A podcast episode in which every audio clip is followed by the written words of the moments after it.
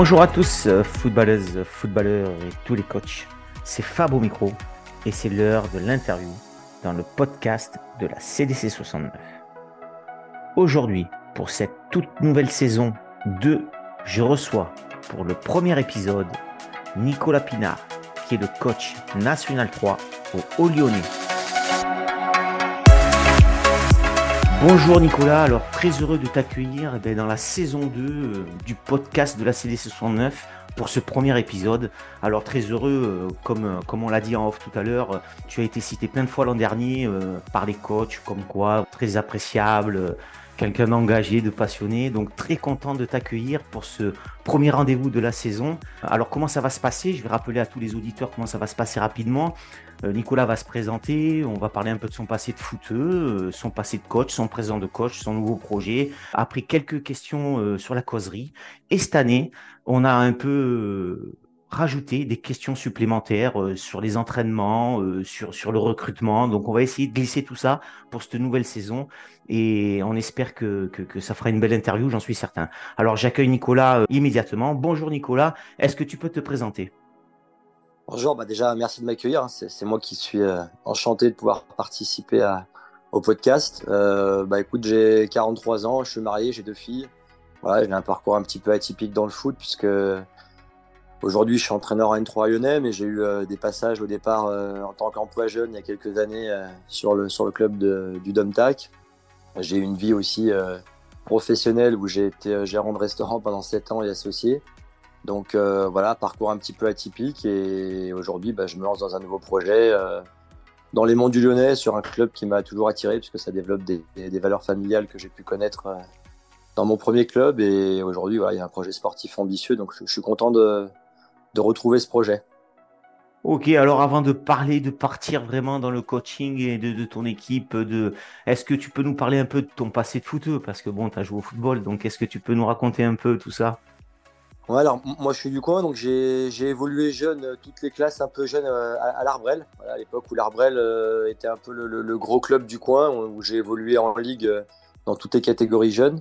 et ensuite après je suis parti à 17 ans à Neuville, voilà, à l'époque de Jean-Paul Ancien, Pascal Rousset aussi le regrettait, quand on était à l'époque en, en, R1, R2 et même R3 sur les trois équipes. Donc voilà, j'ai passé 5 ans là-bas. Et euh, voilà, j'ai eu la chance d'évoluer en R1 et en R2. Ensuite, j'ai aussi la chance de faire un peu la sélection Rhône-Alpes quand je passais mon BE. Et puis après, je suis parti sur le projet Domtac, où euh, on a pu, euh, avec des, collègues à moi de Neuville, euh, retrouver un projet un peu familial, où on est parti de, de D2 en tant que joueur, enfin D1 jusqu'à monter jusqu'en R2.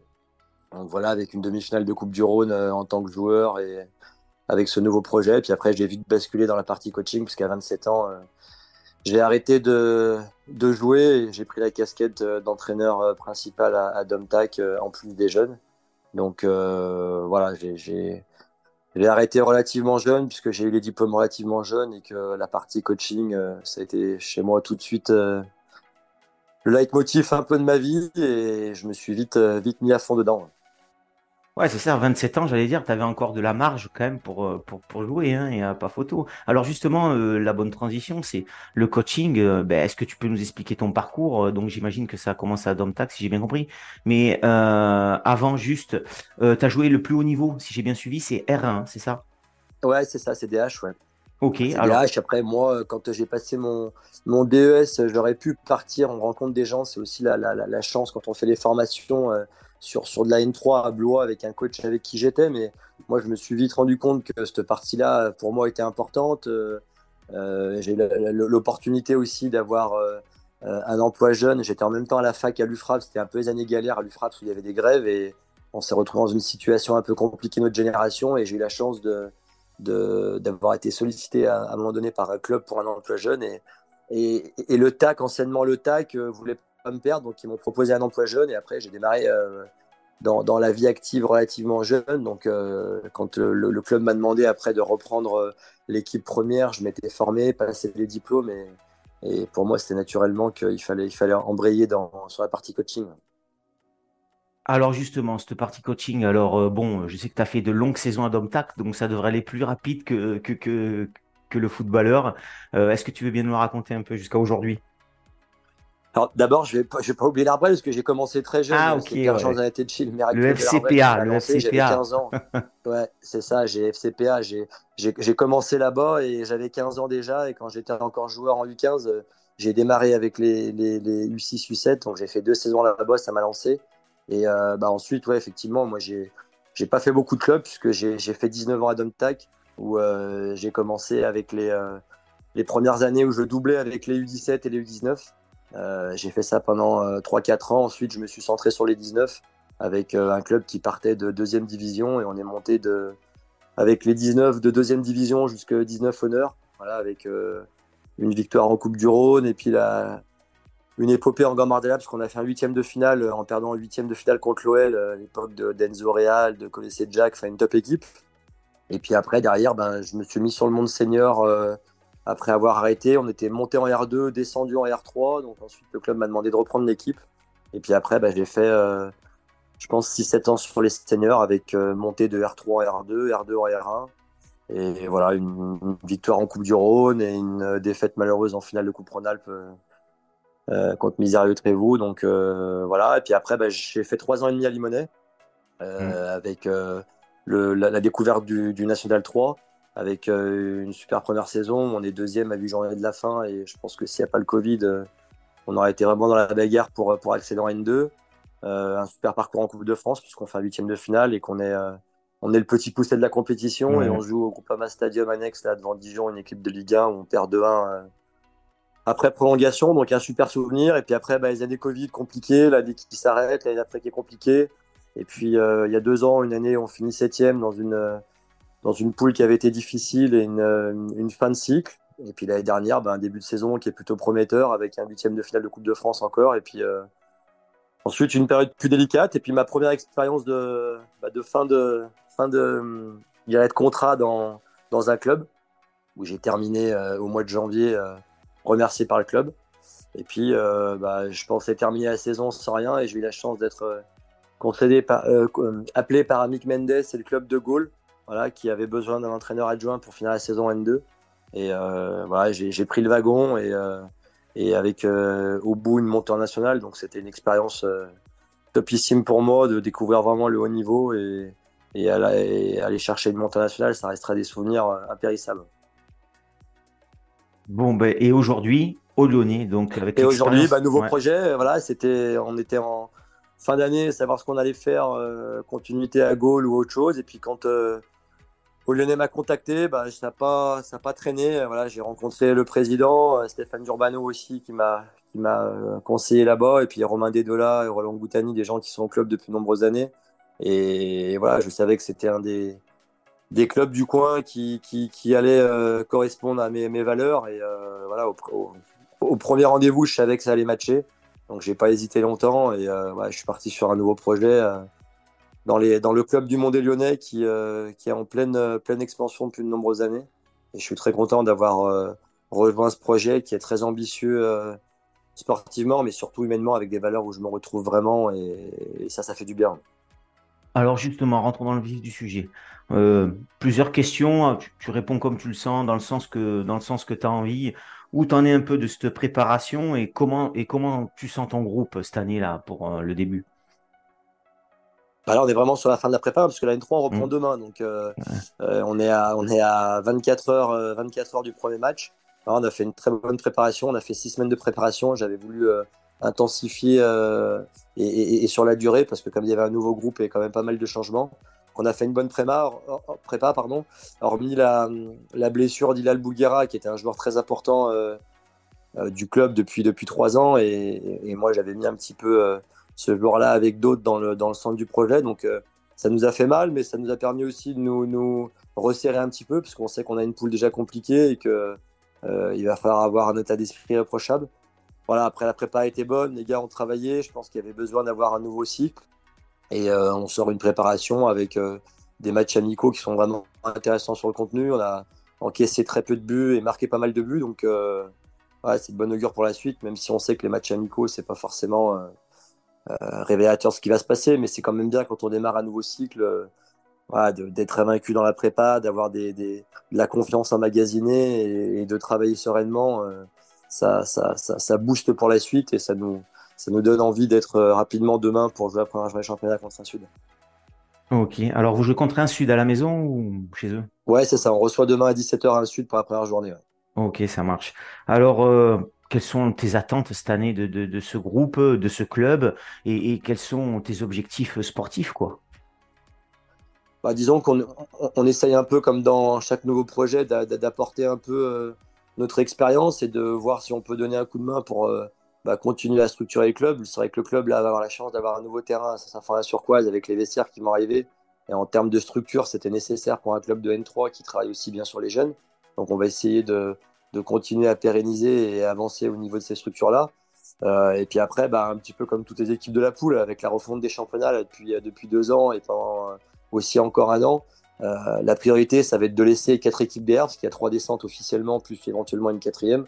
Donc l'objectif, ça va être vraiment de, laisser quatre équipes le plus rapidement possible, puisque le club l'année dernière a vécu une saison compliquée en se maintenant à l'avant-dernière journée. Et il faut vraiment qu'on qu'on donne de l'air. Et puis après, ben, on espère être dans, dans, dans, le top 5 à 5 et voir, euh, voir si on peut venir jouer les troubles et, être ambitieux. Mais dans un premier temps, c'est vraiment de, se donner l'air et de se sécuriser dans une poule qui est euh, sincèrement quasiment une poule, une poule de N2 en termes de niveau. Ok, donc ça promet quand même une belle saison, des sacrés matchs, euh, de l'engagement. Euh, tu, tu, vas te régaler, quoi. Et puis le public de Lyonnais va s'éclater aussi, là, je pense. Hein. Ah bah c'est sûr. Si, on aime le foot, on peut être que satisfait. Il y, a, il y a trois réserves la réserve de l'OL, la réserve de la SSE, la réserve de Clermont. Il y a des gros clubs de la région lyonnaise, de lyonnaise pardon, comme euh, Saint-Priest, la Duchère, qui descendent de, N2. Donc voilà, avec des grosses écuries aussi qui montent, comme, comme Valence, Chassieux ou Espali aussi c'est des structures qui ont des moyens. Donc, euh, non, non, il y a une poule euh, qui va être complète euh, et il y aura des, des, des, matchs haletants tous les week-ends. en tout cas, si on aime le foot, la, saison va être riche. Alors, avant de rentrer dans les nouvelles questions du podcast de la CDC 69, on va parler de l'essentiel pour qu'on a créé le podcast. Cette causerie, cette causerie, comment elle se passe chez toi, la causerie d'avant-match Alors, voilà, raconte-nous un peu ton, ta routine quoi de causerie euh, Ou est-ce que peut-être tu n'as pas de routine, tu l'échanges à chaque fois euh, Comment ça se passe cette causerie d'avant-match chez toi?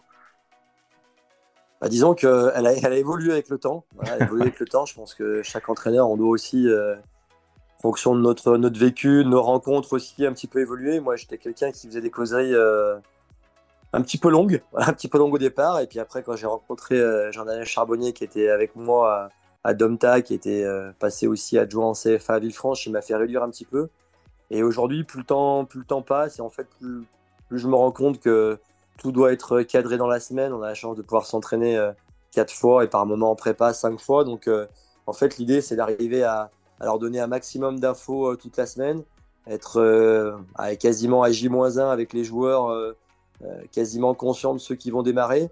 Et après, aujourd'hui, on fait des causeries. Enfin, en tout cas, moi, je fais des, causeries euh, plus minimaliste de maximum 7 à 9 minutes parce que on est avec un public aussi qui est compétiteur, qui euh, euh, pour certains bah, font, que ça ou quasiment ça, même si nous aujourd'hui il y a 80% des joueurs qui travaillent, mais on, est plus sur l'aspect motivationnel comme avant, il faut rentrer dedans sur les gars. Aujourd'hui, il faut être très précis dans les, dans les infos et on, est, on est juste là maintenant pour les accompagner. Je dirais que la causerie, elle est, elle est vraiment très courte après une première saison, plus de 56 interviews et quelques live vidéo, le podcast monte en audience chaque jour et continue son envol.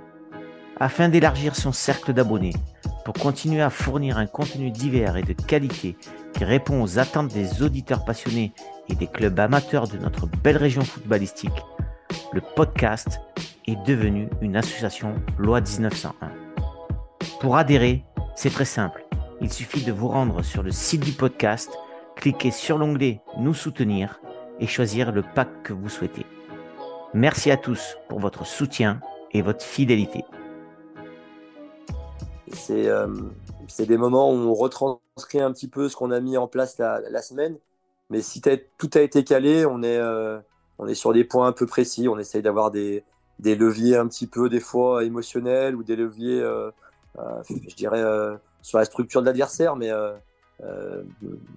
aujourd'hui, moi, je crois plutôt à la causerie de la mi-temps, à l'impact de la mi-temps et ce qu'on peut avoir comme, comme modification à faire et ce qu'on peut apporter aux joueurs. Mais l'avant-match, il est, s'il a été bien calé toute la semaine, je dirais que c'est une petite révision et, après, on a la chance d'avoir des joueurs qui sont compétiteurs et qui sont capables de se mettre dans le bon état d'esprit tout de suite. Ouais, donc en fait, ta causerie d'avant-match, elle est moitié tactique, moitié euh, motivation personnelle et collective. Ouais, c'est ça. C'est aujourd'hui, c'est surtout de remettre un petit peu ce qu'on a, ce qu'on a mis en place sur la semaine, de retravailler mm. sur, euh, enfin, revoir les, les, choses importantes, les détails, les coups de pied arrêtés, euh, les, grandes lignes. Mais en fait, aujourd'hui, on est tellement sur du travail toute la semaine. On a la chance d'avoir la vidéo, de bosser sur sur, l'adversaire. Et en fait, on, on apporte très peu de très peu de nouveautés en fait sur la causerie. Donc euh, il, faut, il faut répéter un petit peu les choses euh, qu'on a ancrées, les, gros points fondamentaux. Euh, il y a l'aspect motivationnel bien évidemment, mais comme je dis aujourd'hui sur, sur ces niveaux-là de pratique, c'est des gars qui sont compétiteurs et, et ils ont naturellement l'envie, comme tout le monde, de faire des résultats. il faut surtout être là pour les accompagner, les rassurer, leur, leur, leur, donner les dernières cartouches qui peuvent leur, leur apporter des choses. Mais c'est aujourd'hui je crois plutôt vraiment à, cette causerie de la mi-temps qui, euh, qui peut faire un peu modifier les choses et, euh, si tout a été fait en amont euh, la causerie d'avant-match elle est juste là pour rassurer et, redonner les grandes lignes directrices du match Alors justement, tu parlais des adversaires, là c'est intéressant puisque j'ai quelques petites questions sur ça. Est-ce que, est -ce que ces, ces adversaires-là, tu vas les voir avant Tu envoies quelqu'un du staff les voir Est-ce que tu les vois en vidéo? Comment ça se passe? Comment tu, tu, connais ces adversaires? Non, on a la chance, on a, l'avantage d'avoir les matchs filmés. Donc, euh, depuis deux ans, avec euh, Speedo en National 3, on a les matchs filmés. Cette année aussi, on a trouvé une formule avec les autres coachs pour avoir une plateforme où les matchs seront dessus. De toute manière, tout le monde se connaît, où tout le monde se donne des moyens d'aller voir les matchs. Et effectivement, moi, avec mon, mon nageur, Romain Dedola, on, on, scrute les matchs, on fait des montages et on, montre ça aux joueurs pour leur apporter un maximum d'informations. Euh, Aujourd'hui, sur ces niveaux-là de pratique, on est obligé d'être dans le détail et, d'accompagner au mieux les joueurs. Donc, euh, on, scrute les adversaires, on fait des montages, on monte les points forts, les points faibles, euh, même s'il y a forcément des modifications d'un match à l'autre. Mais l'idée, c'est d'être le plus précis possible et de, de, ne rien laisser au hasard.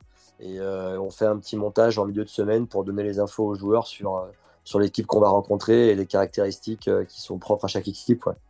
Bon, ça, c'est un réel plus quand même. Ça, c'est le top, moi, je trouve. Hein. C'est génial. Hein. Ouais, ça c'est vraiment un passage différent.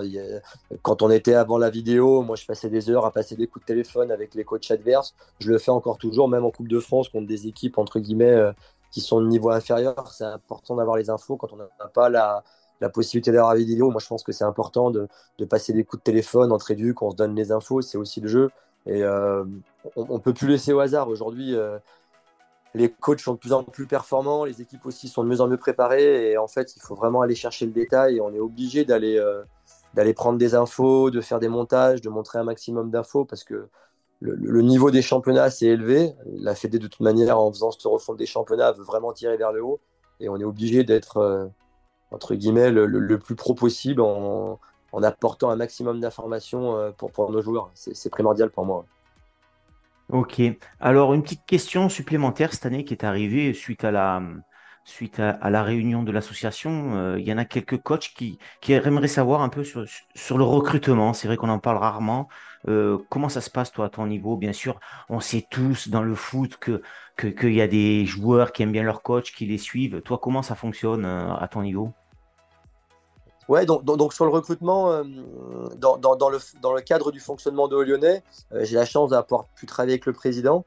Euh, le, fonctionnement là-bas, le président, il est à la fois président et directeur sportif. Depuis de nombreuses années, c'est lui qui faisait le recrutement. Donc c'est vrai que l'avantage, on a vraiment travaillé en binôme. Il m'a laissé travailler sereinement. L'idée, c'est qu'il y a beaucoup de joueurs entre guillemets sur le marché et on s'était dit qu'il fallait que tous les deux on ait un avis positif et, et qu'il n'y ait pas après de débat là-dessus, en sachant que hum, bah, moi, le recrutement, il se fait sur la qualité du joueur, bien évidemment, mais aussi sur les valeurs humaines. Et le président, c'était aussi une priorité chez lui. Donc on s'est vraiment retrouvé par rapport à ça. Donc euh, voilà, on a eu la chance de, pouvoir euh, rencontrer aussi les joueurs, que lui me donne son avis. C'est un président qui a une, une, grosse boîte, donc il est il a l'habitude dans le management et il faisait des rendez-vous d'une heure et demie, deux heures avec les joueurs. Et une fois qu'il me validait la partie humaine, bah, on, était, euh, on était OK par rapport à ça. Donc ça, c'est un point vraiment important. Et, c'est vrai que j'ai apprécié travailler dans ces, dans ces conditions-là parce que on a fait un mois de juin qui a été serein, où on a, on a discuté, échangé, on a fait les choses correctement. Et, voilà, je pense que ça a été bénéfique pour la construction, du groupe. Ensuite, oui, je, pense que les joueurs euh, sont parfois euh, en capacité d'aimer travailler avec des coachs. Et, moi, j'ai la chance d'avoir des joueurs qui m'ont suivi parce qu'au Lyonnais, on est entre saint et Lyon. Et, quand il a fallu aussi proposer de ce projet-là, qui parfois est un petit peu éloigné géographiquement, bah, j'ai eu la, je dirais la, la, bonne nouvelle d'avoir des joueurs qui m'ont suivi dans le projet. Ça, ça fait plaisir parce que parce que c'est agréable d'avoir des gens qui, qui, pensent comme nous dans les valeurs, qui pensent comme nous comme projet de jeu. Et je pense qu'aujourd'hui, c'est avant tout un projet de vie quand on est dans un club comme ça. Et si humainement les joueurs sont, euh, sont prêts à nous suivre et à aller au combat toute l'année, ça sera à mon avis euh, gage, de, gage de résultats et en tout cas d'engagement pour pouvoir faire une belle saison. Ok, ça marche. Bon, ben, je vois un président en phase, euh, c'est toujours mieux. Hein. Et puis, qui s'investit dans le recrutement comme ça, c'est vraiment super, quoi, quand même. Voilà. Ouais, ouais, c'est top. Franchement, j'ai vécu une, un, premier mercato vraiment enrichissant parce que, parce que euh, voilà, son expérience de, de, manager et de chef d'entreprise m'a aussi beaucoup appris sur euh, comment on découvre les gens, comment on fait vite des, des, des points sur des réunions importantes. Et ça a été vraiment enrichissant de pouvoir travailler avec lui. Et, ça a bien lancé la saison pour cette nouvelle, euh, nouvelle aventure. Ok, alors avant de passer aux questions presque obligatoires, hein, il y a trois petites questions que je pose à tous les coachs et que donc tu vas pas passer à travers. Une dernière petite euh, question, hein, une nouvelle aussi suite à la réunion euh, des adhérents. Est-ce que tu as une séance que tu aimes bien, que tu fais traditionnellement chaque année ou plusieurs fois dans l'année, ou qui, t'appartient et, qui te plaît, que tu, fais régulièrement Voilà. Est-ce que tu en as une de séance comme ça sur le, terrain? Ouais, alors j'ai surtout un ou deux exercices ou une ou deux situations que moi j'appelle situation référence, euh, voilà, que je mets en place une fois par mois. Euh, c'est même des situations, enfin une situation notamment que j'essaye de mettre au niveau du, du club parce que c'est un, un, exercice euh, qui est très simple hein, sur, sur un changement de statut, sur le transition qu'on appelle enchaînement offensif-défensif, qui est très simple avec deux sens de jeu pour voir si les joueurs ils, perdent peu de temps ou ils réduisent le temps de latence quand, j'ai le ballon ou quand je le perds et voir s'ils sont capables de vite se replacer sur le bon axe euh, pour attaquer ou pour défendre. Et euh, c'est vrai que je, le mets au moins une fois par mois dans, dans, les différents clubs où j'ai été. C'est quelque chose que, que j'aime faire et où j'aime voir la réflexion des joueurs et, voir si on a des joueurs qui, qui agissent vite et qui, euh, on va dire, réagissent vite quand ils perdent le ballon ou quand ils le gagnent. Parce que dans le foot moderne, euh, ce, temps de latence, euh, plus il est court et plus les joueurs sont intelligents et plus en général on gagne du temps pour la construction d'un projet. Est-ce que tu serais d'accord pour nous envoyer ta séance, la signer Nicolas Pinard, et on fait un petit book avec tous les coachs qu'on rencontre, et comme ça, au moins, on partage un petit peu sans trahir de secrets tactiques euh, et que ça empêche la montée de, de non, non, non, avec, plaisir. En plus, là, on est, sur une séance type où il n'y a pas de, il de, comment dire, le, projet d'une équipe, c'est vraiment plutôt euh, euh, un, projet de jeu et puis des principes fondamentaux sur voilà, comment on agit à la perte de balle ou au gain, ou, euh, au gain de la balle. Donc, euh, non, non, avec plaisir, je préparais, je préparais une séance type que j'ai l'habitude de faire sur, euh, sur ces grandes idées fondamentales, moi, des, des, des, points offensifs et def que je travaille tout au long de la saison. Donc, je la ferai, je l'enverrai, je l'enverrai avec plaisir pour partager avec les, avec les collègues. Ah ben c'est super ça. On va si tout le monde joue le jeu, ça peut être super sympa, ouais. Alors merci. Donc on finit par, par les questions obligatoires. Le président du district a rappelé cette année quand même assez sévèrement tous les problèmes qu'il y a eu au football. Euh, donc, si je te donne une baguette magique aujourd'hui, tu changes quoi, toi, au football pour qu'il aille mieux, que ça soit en national, en district, euh, en régional? Qu'est-ce que tu changes aujourd'hui? Moi, je change deux choses. Moi, je pense les gens en bord du terrain. Euh, c'est la première des choses. Et puis après, je change aussi l'exemple qui est donné en haut. On, en parle souvent. Moi, je suis passé par district, ligne, maintenant national. Je pense que l'exemple qui est donné là-haut, il n'est pas bon. Et il pas il n'est pas bon notamment sur les sanctions. Euh, parce qu'aujourd'hui, euh, il y a eu plusieurs, euh, débordements sur la Ligue 1, la Ligue 2 et sur des, des, comportements de joueurs ou d'entraîneurs. Et en fait, les sanctions, elles sont complètement disproportionnées dans le mauvais sens par rapport à ce qui se passe en bas. Et, je pense que ça donne pas le bon exemple. Parce qu'à un moment donné, quand on voit le, peu de gravité qui peut être mis en avant sur, certains comportements de joueurs et de coachs en Ligue 1, bah, ça, ça, ça donne pas forcément la bonne image sur le bas. Et, puis sur le bas, je le disais, c'est c'est plus souvent, moi je trouve l'environnement, voilà, que les joueurs ou euh, aujourd'hui quand on a des bons éducateurs et je pense qu'aujourd'hui les éducateurs sont de mieux en mieux formés et, ont aussi quand même pris conscience de leur rôle sur le, je dirais le, contexte à tenir. Euh, c'est plutôt les environnements parce que les, les joueurs et les, et les, coachs, il y a quand même plutôt, moi je trouve, euh, du mieux depuis de nombreuses années mais c'est tout ce qui se passe euh, au, bord du terrain qui est, compliqué ou qui peut être compliqué en fonction du niveau. Et, le coup de baguette magique, il se, se mettrait plutôt sur, sur l'extérieur du terrain que sur le terrain lui-même. Alors, pour finir le podcast et avant de te laisser le mot de la fin, parce qu'il appartient toujours au coach, euh, est-ce que tu as pensé à me désigner un ou deux coachs pour une prochaine interview qui jouerait le jeu hein? Ça serait sympa. Est-ce que tu y as pensé? Euh, ouais, j'ai pensé comme ça. je, ne sais, pas s'il est déjà passé, mais ah, moi je pense à Fred, à Fred Forestier parce que Fred, je, je, l'ai connu à l'époque à Domtag. Je sais qu'aujourd'hui, la HBF, on travaille un petit peu ensemble. C'est un, vrai passionné qui a, qui a eu beaucoup de catégories et qui est, qui est, qui est, euh, qui est un vrai passionné de football et qui, euh, qui à mon avis, serait ravi de, de, répondre. Mais je sais pas si Fred est déjà passé. Il n'est pas passé.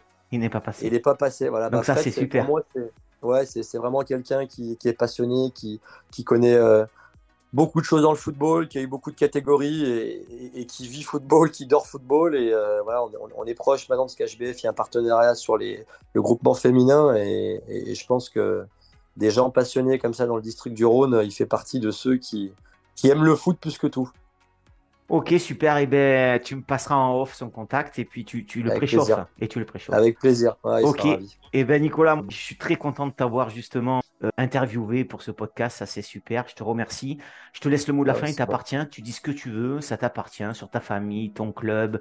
Voilà, c'est à toi et c'est maintenant. merci Fabrice. Moi déjà, c'est te remercier parce que c'est moi qui suis euh, ravi d'avoir pu participer. Je suis, je suis, très content et très fier de de pouvoir participer au podcast. Non, simplement, puisque c'est le démarrage pour, euh, pour tout le monde, c'est de, bah, de souhaiter à tous les éducateurs et puis tous les clubs euh, du district vraiment une bonne saison. Aujourd'hui, euh, on a la chance, pour ceux qui ont une équipe, de, de, de, passer des bons moments dans, un projet collectif, dans une société qui est de plus en plus compliquée. Et je pense que voilà, il faut mettre en avant le travail des éducateurs. C'est un, un métier ou une passion qui est difficile. Et c'est surtout vers, vers tous les éducs que je voudrais lancer un, un grand coup de, chapeau et puis euh, des, vraies ondes positives pour que tout le monde réussisse sa saison euh, sportivement et surtout humainement parce que le principal c'est quand même de, trouver des bonnes valeurs humaines et de pouvoir raconter des histoires dans quelques années avec des, gens qu'on aura apprécié, côtoyer et passer du temps ensemble. Donc euh, merci pour le podcast et puis bonne saison à tous les éducs et, et montée pour certains et bagarre pour les autres. Voilà. Un grand merci à Nicolas Pinard d'avoir joué le jeu de la désignation. Je le remercie également d'avoir accepté de jouer le jeu pour cette première interview de la saison 2. Je lui souhaite, à lui et toute sa team, une belle saison en National 3. Merci à toutes et à tous d'avoir suivi ce premier épisode de la saison 2 dans le podcast de la CDC 69. Si cela vous a plu, n'hésitez pas à partager sur vos réseaux sociaux le podcast de la CDC 69. Je vous dis à très vite pour une prochaine interview et vive le foot